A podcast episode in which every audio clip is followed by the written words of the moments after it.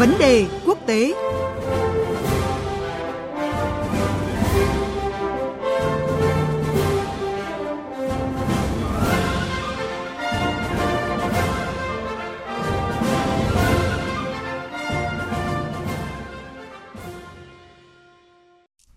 Thưa quý vị, bây giờ là thời gian của vấn đề quốc tế và chúng ta sẽ gặp biên tập viên Hồ Điệp với những thông tin mới nhất về hội nghị thượng đỉnh Mỹ Triều lần thứ hai diễn ra vào cuối tháng 2.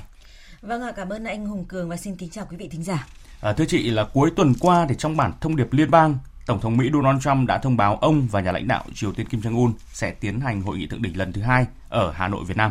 À, hơn 8 tháng sau hội nghị thượng đỉnh Mỹ Triều đầu tiên, vì sao nhà lãnh đạo Mỹ và Triều Tiên lại tích cực thúc đẩy hội nghị thượng đỉnh lần thứ hai thưa chị ạ? Vâng ạ, trước hết để để hiểu rõ cái vấn đề này thì chúng ta cần điểm qua cái lịch sử mối quan hệ Mỹ Triều và tôi xin nhắc lại là sau khi mà kết thúc chiến tranh Triều Tiên năm 1950, 1953 thì trong suốt 64 năm thì Mỹ và Triều Tiên luôn coi nhau là kẻ thù không đội trời chung và cuối những năm 80 của thế kỷ trước thì tổ chức năng lượng nguyên tử quốc tế đã công bố Triều Tiên chế tạo thành công bom nguyên tử. Và kể từ đó thì chương trình vũ khí hạt nhân của Triều Tiên đã trở thành một cái điểm nóng trên thế giới, đẩy cái quan hệ giữa Washington và Bình Nhưỡng lâm vào một cái cuộc đối đầu ngày càng căng thẳng. Và thưa anh Hùng Cường, thưa quý vị thính giả, như chúng ta đã thấy là cái đỉnh điểm đối đầu Mỹ Triều là vào diễn ra vào ngày 25 tháng 9 năm 2017 tại Đại hội đồng Liên Hợp Quốc, khi mà Tổng thống Trump đe dọa hủy diệt 25 triệu người dân Triều Tiên bằng vũ khí hạt nhân, nếu Triều Tiên không từ bỏ vũ khí hạt nhân và đe dọa an ninh quốc gia của Mỹ. Và đáp trả cái lời đe dọa của ông Trump thì nhà lãnh đạo Triều Tiên Kim Jong Un cũng tuyên bố sẽ hủy diệt Mỹ và các đồng minh Đông Á của của Mỹ. Ý nói là Hàn Quốc và Nhật Bản bằng vũ khí hạt nhân. Và nhà lãnh đạo Triều Tiên cũng đã không nói xuông trong suốt 3 tháng cuối năm 2017 thì Triều Tiên đã liên tiếp thử hạt nhân và thử thành công tên lửa đạn đạo có thể bắn tới Mỹ. Và tất cả thì đã khiến cho cái năm 2017 trở thành một cái năm nóng nhất trong quan hệ Mỹ Triều. Tuy nhiên, đến năm 2018 là năm ngoái thì thế giới đã thở phào nhẹ nhõm khi Tổng thống Trump đã vui vẻ bắt tay nhà lãnh đạo Triều Tiên Kim Jong Un tại Singapore. Và sau cái cuộc gặp lịch sử này thì họ đã ra tuyên bố chung Mỹ Triều với cam kết phi hạt nhân hóa hoàn toàn bán đảo Triều Tiên. Thưa quý thính giả, cái tuyên bố ngày 12 tháng 6 năm 2018 ở Singapore được cho là một thắng lợi của nhà lãnh đạo Triều Tiên Kim Jong Un, nhưng mà với Tổng thống Trump thì dư luận cho rằng là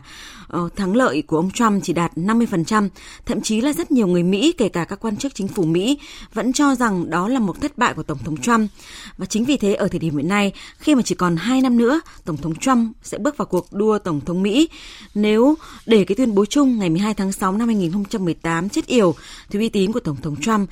uh, sẽ giảm sút nghiêm trọng và ông sẽ có ít cơ hội đắc cử trong cái cuộc bầu cử Tổng thống vào năm 2020. Mà do đó thì Tổng thống Trump đã quyết định gặp nhà lãnh đạo Kim Jong-un để thúc đẩy cái quá trình phi hạt nhân hóa bán đảo Triều Tiên và có thể coi đó là cái động cơ thúc đẩy họ gặp nhau trong cái cuộc gặp thượng đỉnh lần này. Vâng ạ, à, báo chí quốc tế thì nhận định đây là một động thái uh, tích cực có thể thúc đẩy tháo gỡ bế tắc trong vấn đề hạt nhân trên bán đảo Triều Tiên và quan điểm này thì cụ thể như thế nào và nó có thực tế không thưa chị ạ? Vâng, ở thời điểm này thì có nhiều dấu hiệu cho thấy là các bên đang rất nỗ lực tìm kiếm một cái kết quả tốt nhất cho hội nghị thượng đỉnh Mỹ Triều lần 2 sắp diễn ra vào cuối tháng này ở Việt Nam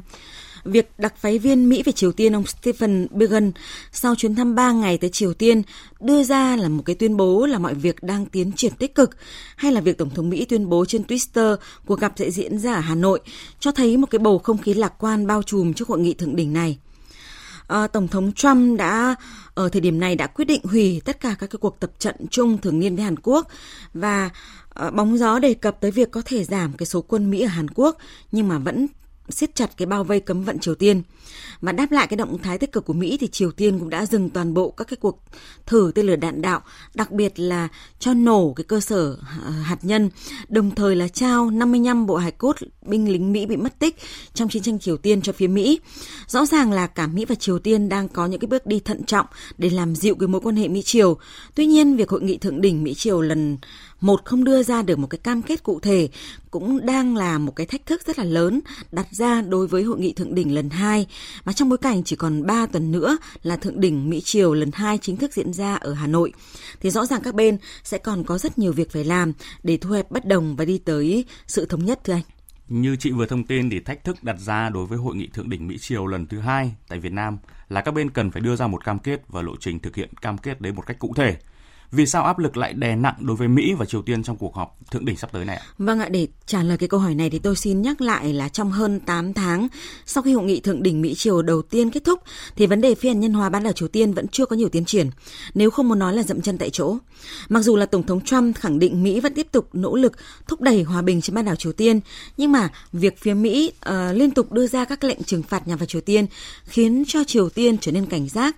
Và trong khi đó thì cái điều kiện tiên quyết mà phía Mỹ đưa ra là Triều Tiên phải công bố danh sách các loại vũ khí hạt nhân họ sở hữu và hơn nữa là công bố một cái lộ trình giải giáp hoàn toàn vũ khí hạt nhân được cho là cái thách thức lớn nhất đối với phía Triều Tiên. Và cái câu hỏi là liệu Triều Tiên có đáp ứng được yêu cầu này hay không hay là Triều Tiên cần Mỹ phải đối ứng những cái gì ờ, uh, các điều kiện nào để mà đổi lại cái điều kiện này. Đó là bài toán khiến cho hội nghị thượng đỉnh Mỹ Triều lần thứ nhất dậm chân tại chỗ. Và vì thế mà cả Mỹ và Triều Tiên phải đối mặt với một sức ép rất lớn là cả hai bên phải đạt được một kết quả cụ thể tại hội nghị thượng đỉnh Mỹ Triều lần hai sắp tới. Nếu không thì sẽ rất khó nói về tương lai của bán đảo Triều Tiên. Và cũng ờ, xin thông tin thêm là trước thềm chuyến thăm Bắc Kinh hồi tháng 1 vừa qua thì trong bài phát biểu chào mừng năm mới, nhà lãnh đạo Triều Tiên Kim Jong Un cũng đã tái khẳng định là ông cam kết phi hạt nhân hóa bán đảo Triều Tiên, song lại kèm kèm theo những cái lập trường hết sức cứng rắn với Mỹ. Thậm chí là nhà lãnh đạo Triều Tiên còn cảnh báo là nếu tình hình không cải thiện, cụ thể là nếu các đề xuất nới lỏng trừng phạt và bảo đảm an ninh không được đưa ra thì Bình Nhưỡng có thể sẽ phải tìm một cái hướng đi mới. Vì thế mà suốt 8 tháng qua, cái tiến trình phi hạt nhân hóa bán đảo Triều Tiên vẫn dậm chân tại chỗ. Vâng, à, như vậy là rất cần một sự lạc quan thận trọng với thượng đỉnh Mỹ Triều lần thứ hai đúng không vâng, ạ? Vâng, đúng như vậy thưa anh Hùng Cường và thưa quý thính giả. Mặc dù là các cái đàn đoàn đàm phán cấp chuyên gia của Mỹ và Triều Tiên đang hoạt động liên tục ở thời điểm này và đều nói rằng họ đang đạt được một cái tiến triển tích cực nhưng mà rất cần một cái sự lạc quan thận trọng ở thời điểm hiện nay. Bởi vì là cái câu hỏi đặt ra là dù thời gian là và địa điểm tổ chức hội nghị thượng đỉnh Mỹ Triều lần 2 đã được phía Mỹ ấn định, nhưng mà liệu cái cuộc gặp này có mang lại những cái kết quả tích cực hơn so với hội nghị thượng đỉnh lần 1 hay không? Và tất cả mọi người đều nhận thấy là để hội nghị thượng đỉnh lần 2 sắp tới đạt được kết quả thì cả Mỹ và Triều Tiên cần đưa ra một cái tiến trình, một cái cam kết cụ thể từ phía từ cả hai phía.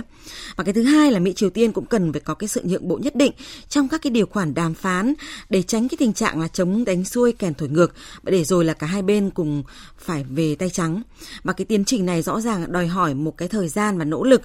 uh, thiện ý của cả hai bên nhưng liệu thời gian 3 tuần có đủ để hai bên giải quyết những cái mâu thuẫn và những cái thách thức đặt ra hiện nay hay không và rõ ràng là các bên uh, còn có rất nhiều việc phải làm và chúng ta cần phải lạc quan thận trọng về kết quả hội nghị thượng đỉnh Mỹ Triều sắp tới ạ. Vâng, à, xin cảm ơn biên tập viên Hồ Điệp với những phân tích vừa rồi.